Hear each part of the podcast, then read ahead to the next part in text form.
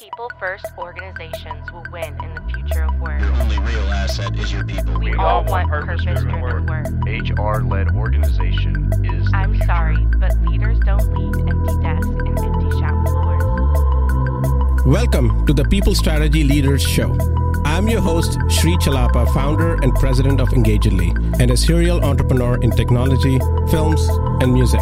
This is where we talk to people leaders, business strategists, and organizational savants about leading in the time of change. What is working, what is not working, and more importantly, what we should be thinking about. Stick around to the end of the show. We will reveal how you can be our next guest.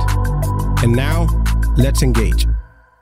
Hello again. This is Sri Chellappa with People Strategy Leaders Podcast. And today I have the honor of having Kevin Hanegan, um, who's the Chief Learning Officer at Qlik, uh, a data analytics company, as well as the chair of the advisory board for the Data Literacy Project. Kevin has helped individuals and organizations maximize the value they receive from their data for over 20 years. He's a frequent speaker and lecturer on topics including data literacy, data informed decision making, decision intelligence, and essential skills for today's workforce. Uh, with that, I'd like to uh, in, uh, welcome you, Kevin. Thanks for joining the show. Absolutely, it's a pleasure. I'm looking forward to this. Excellent. So you are obviously interested in data literacy, but you're also a chief learning officer for Qlik. So you kind of have basically two different, uh, um, you know, uh, two different things you're looking at. You know, data literacy part, and then obviously the the learning for your organization. Um, so before we jump into that, you know, can you talk to me why data literacy is now more important than ever before? Absolutely. So uh, I guess I should say for all the listeners, like data literacy, you, you may have heard the buzzword, you may not have, but at a very high level, to me, what data literacy is, is it's applying critical thinking to data. And when I say data, don't just think numbers and spreadsheets, think information, think a news report, think a visualization, think, you know, during COVID, you saw all this information that's data. So the reason I think it's relevant now in, in the workforce, but also individuals, is there's just so much more data out there than there used to be. You think about, you know, how we evolved hundreds of thousands of years ago. There wasn't much we had to process. Now we're overloaded with statements. Many of those statements are contradictory. Many of that information is contradictory. So our brains are are getting overloaded and it's not helping us in organizations drive towards our goals. So it's, it's relevant because everyone is talking about, wow, there's so much data. This is great. I'm going to learn more about my customer. I'm going to learn more about employee engagement internally, find out why employees are leaving, all these things you can do with it. But the, the point is, yes, you can do it. But if you're not quote unquote literate, you don't know how to interpret it, you don't know how to avoid the pitfalls of how it might be misleading, then it's actually going to lead you to a bad decision. And all these things I'm talking about, they're not technical. You don't need a math background. You don't need statistics. It's you need to be able to critically think when you see a piece of data what it's trying to tell you and why. yeah, I think I'm I'm obviously hearing a lot of that these days uh, in the in the uh, role or the office of the HR, if you will, because the office of the HR historically has been focused more around the software aspects of HR. You know, maybe some recruitment. There was some data around that. Recruitment of all the things were probably more data centric because they were really acting more like sales engines in HR. But outside of that, it was more software aspects, you know, compliance, things of this nature. But I'm hearing more and more about data, especially because now you have to show impact to some of the initiatives like DEI, for example, right? Or for Absolutely. ESGs uh, or employee resource groups, and for making sure that you don't have biases and things of this nature.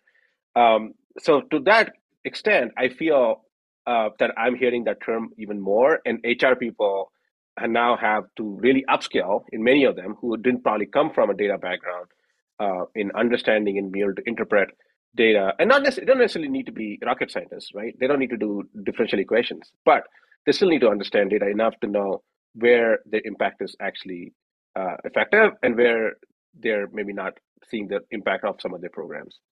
So, what message would you say? Um, you have you've been chief learning officer. You're part of this HR world of work. You know, what have you seen or has worked for the HR? Like, how would you recommend some HR HR folks to go about it?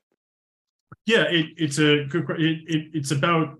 I guess the first thing I'd say is start with the outcome, and it's hard sometimes. with data, people like to say, "Oh my God, I have all this great data, like the needle in the haystack." I, I I'm to find some insight in it, and that's like a wild goose chase, right? Like you're you're going blindly into it. So it, for HR organizations, start with what do you out, want the outcome to be? Measurable goals. Do you do you want to decrease attrition? Do you want to increase employee engagement? How are you doing that? Once you have those measurable, tangible goals, then you go forward and say, okay, how can I do that? What data do I need to prove out where I am now? And again, you said it before, like you don't have to be a, a statistician. You don't have to know. There might be other people that might do some analysis for you. You don't necessarily have to even do the analysis to come up with the insight. You need to then learn how, let's say you have a team of three or four people that do analytics for you. They're going to come back to you and they're going to give you an insight that says, you know, our top three reasons that employees are leaving are A, B, and C well then what do you do with that? That's where data literacy is is you need to uh, challenge that. You need to question that. Is that accurate? Why are those the right three things? What actions interventions can we put in place to help remediate that?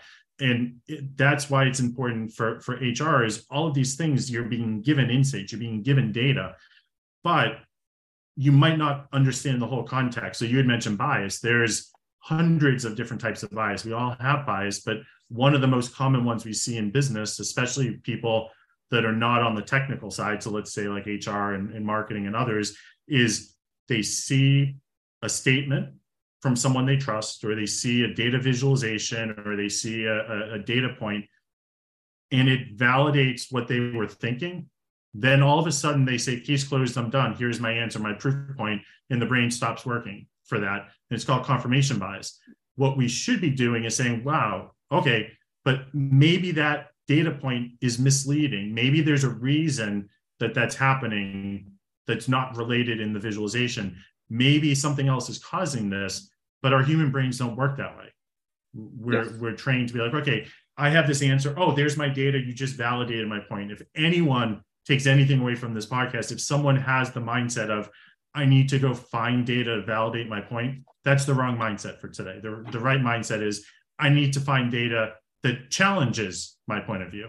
And if I can't, then I move forward. It's just, yeah. it's a switch, but it's a big switch.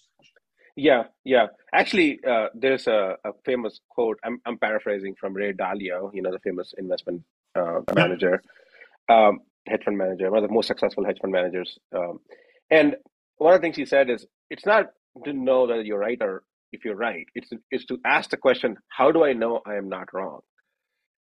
Right? Exactly. And to really try to challenge yourself to say, how do I know I'm not wrong? Because you want to prove yourself that you're wrong. And if you don't come up with enough proof that you're wrong, then you know you're right.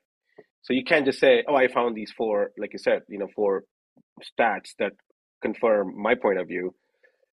But then I need to go really stuff try to find more stats that disprove my point of view and do a, as good of a job trying to do that and then then you now have a reasonable way of doing things you know um, so with that being said, you know what uh, are you seeing a lot of uh, data literacy projects in organizations? You know what are you seeing? And obviously, you are advocating yeah. for that. What are you doing in your role in that area as well?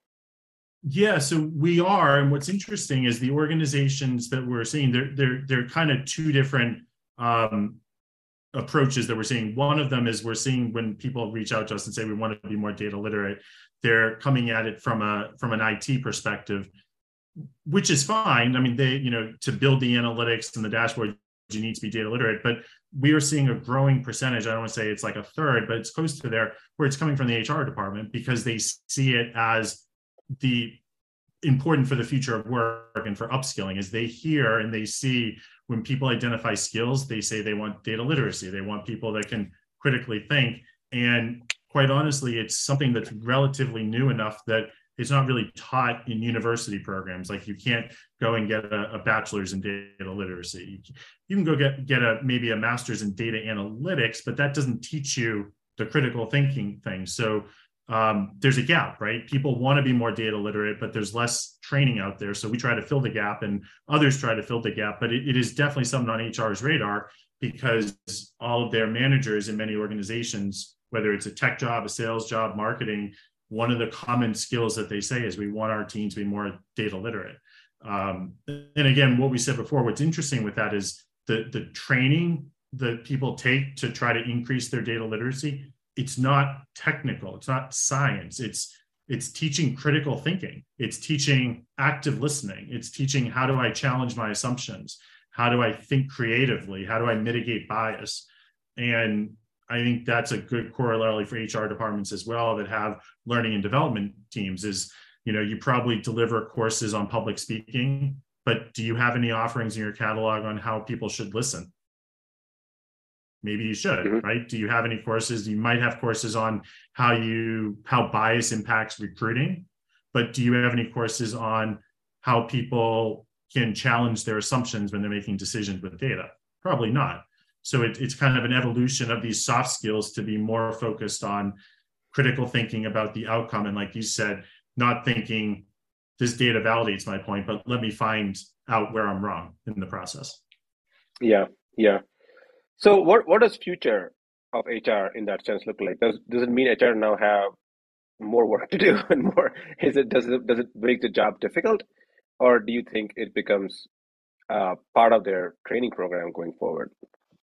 I think it becomes part of the training program. I mean, uh, so people in HR, all the different departments of it, should be more data literate to make better decisions. But it is also from a learning and development point of view, I would say it's more important that people today need to increase their data literacy. It's going to help the company's bottom line. Um, and some people say, well, you know, you can't say that, Kevin. You work for a software company. People need to know like software. Well, there's two differences there. One is you can learn software in a university. There's there's demand. There's there's you know places for that.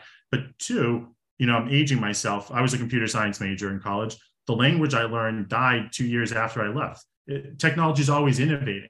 We spend so much time focusing on technology and how to use it, like in terms of the mechanics of what do I type.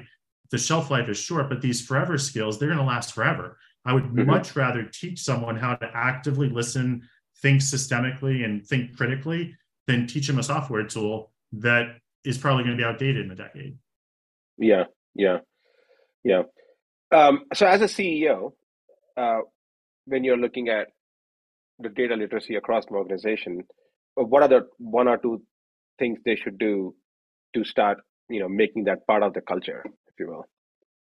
Yeah, well, it's a key word you said culture, right? Because everything we're talking about is critical thinking with data. So the problem with that, and, and people listening might say, well, okay, hold on, time out. So you're telling me that I'm going to go into a meeting, I'm a new employee, junior associate, I'm in a meeting with my boss and my boss's boss, and they show a visualization, and you want me to challenge it.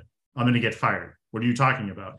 And it's true, right? The culture has to be embracive of this. So you can have individuals in your organization that are highly data literate, but if they're in an organization that doesn't is not a data literate organization, they don't embrace politely and respectfully challenging data. They don't embrace trial and error. They don't embrace the scientific method. They don't embrace the fact that everyone has bias. It's going to backfire. So I think the takeaway for organizations is you should strive to find individuals that have backgrounds in data literacy, but you as an organization should also look at your culture and see if you're actually fostering an environment where those skills can be useful. Because if you have the high team that does it and you don't have the culture, it, it's going to be a disaster. Yeah, yeah. That makes makes a lot of sense, and I think uh, especially you know I, I do feel like now that it's pervasive. You know, you can't just look at data purely from a financials perspective or data from a sales perspective. You have to really look at, or if you're a manufacturing company, you can from inventory management and production perspective. You really have to now look at it across the board from a people perspective as well, which is why uh, this this whole movement towards uh, you know, skill-based approaches in the future I think there's going to be a lot of data behind it. Um, obviously, there's a lot of AI, ML, and NLP that's going to be part of that as well. But I do believe uh, ultimately it does. It doesn't need to be that complex, you know. But ultimately, we need to understand uh, the demand and supply, upskill, adjacent skills, things of this nature, which all require some level of critical thinking and, and data analysis. Um, the last question I have, you know, you are an, um, a, a, chair of the advisory board for the Data Literacy Project. Um, can you talk a little bit more about, you know, a what is that data literacy project and what is uh, you know your role in that and what or what are they looking to accomplish Yep, it's a it's a think tank. So it's a website that has an advisory board of members from different industries and different backgrounds and demographics. And our our goal is to um, empower individuals and organizations to be more data literate. I, I think today everyone not everyone, but everyone in a, in a organization may have heard the term data literacy. They have no idea what it is. They have no idea why it's important. They have no idea how to get more data literate. And as I said, they don't really have university courses on it. So it's a it's a place where we do research studies to identify how the data literacy can increase companies' bottom line. It's a place where we do training courses, assessments, curriculum, um, just like-minded people that want to give resources out to companies that hear this buzzword and say, yeah, we need to increase our data literacy, but we don't know how to get started. And quite honestly, we don't even know why we need to get started. Um, it's a good place to go. You can the data literacy project.org. There's um, community, you can ask questions. There's research papers. There's uh, training courses for free. So it's a um, useful resource. Excellent. Excellent. Well, thanks a lot, Kevin, I, um, and and thank you for all the good work you're doing in that in that space, uh, which obviously doesn't pay. That part doesn't pay, but uh, but yeah. it's good that uh, other organizations can benefit from it. Uh, so, how can people uh, reach you and, and get in touch with you if they need to learn more? Yeah, if if they're interested, um, just go to my website, kevinhanegan.com, or you can find me on LinkedIn. I think there's two Kevin Hanegans. I'm the one where it'll say, you know, Chief Learning Officer at Qlik. Um, I just recently published a couple books on data literacy, so they're both linked from LinkedIn or my website. If people are interested, just you know, message me or or go to Amazon and, and buy them, um, or just ask any questions. Excellent. Well, thanks a lot, Kevin. It's been an honor. Until next time. I appreciate it. Sri Chellappa here. Thank you so much for listening to the People Strategy Leaders podcast. If you are a successful leader or a people strategist who would like to be on this program, please visit engagedly.com slash people strategy leaders podcast. If you got something out of this interview, would you share this episode on social media? If you know someone that would be a great guest, tag them on social media to let them know about the show and include the hashtag People Strategy Leaders. I love seeing your posts and guest suggestions. We are regularly putting out new episodes and content. To make sure you don't miss any episodes, go ahead and subscribe. Your thumbs up, ratings, and reviews go a long way to help promote the show and mean a lot to me and my team. Want to know more? Follow me on LinkedIn and Twitter at Sri Chellappa. Thanks for listening. We will see you next time. And thank you to Patrick Ramsey, sound engineer at Kalinga Production Studios, for recording and mixing this show.